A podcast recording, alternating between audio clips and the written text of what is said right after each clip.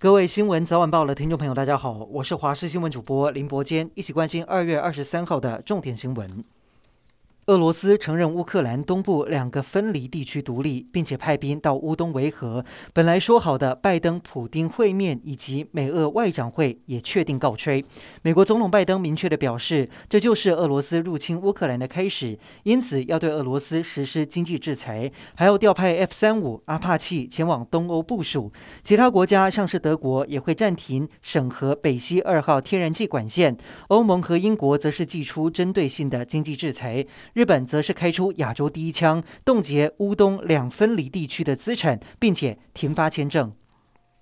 宜兰县官邸昨天二度被检联搜索，宜兰县长林姿妙还有他的儿子以及女儿也再次被约谈。二儿子林佑则被发现，在上一波约谈结束之后，就找上前立委杨吉雄兄弟湮灭证据，分别以两百万以及一百五十万元交保。检方认为林姿妙涉及图利罪和财产不明罪，声押禁见。他的女儿跟农业处长也因为图利罪声押禁见。法院上午召开羁押庭，中午裁定林姿妙虽虽然涉及重罪，但是缺乏羁押理由，以八十万元交保。女儿和农业局长则是裁定请回。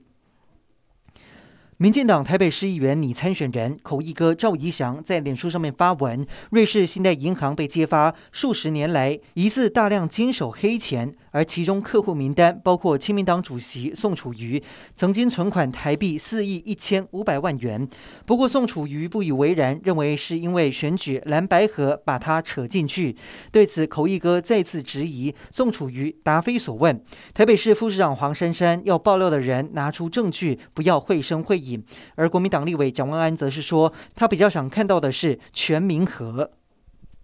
民进党今天再一次召开选对会，讨论二零二二年大选提名等选务工作日程。尽管还没有谈到人选，不过资深媒体人周玉蔻抢先曝光民进党战略名单，包括前副总统陈建仁要选台北市，交通部前部长林佳龙要出战新北，卫福部长陈时中要出征桃园等等。而被点名的陈时中直言感谢周玉蔻的关心，但是他不是选对会的人。而陈建仁低调加入民进党，又被传出要选举，也有传言指。直指这个是为了牵制日前民调成绩不错的副总统赖清德，不过民进党立委都认为这不太可能。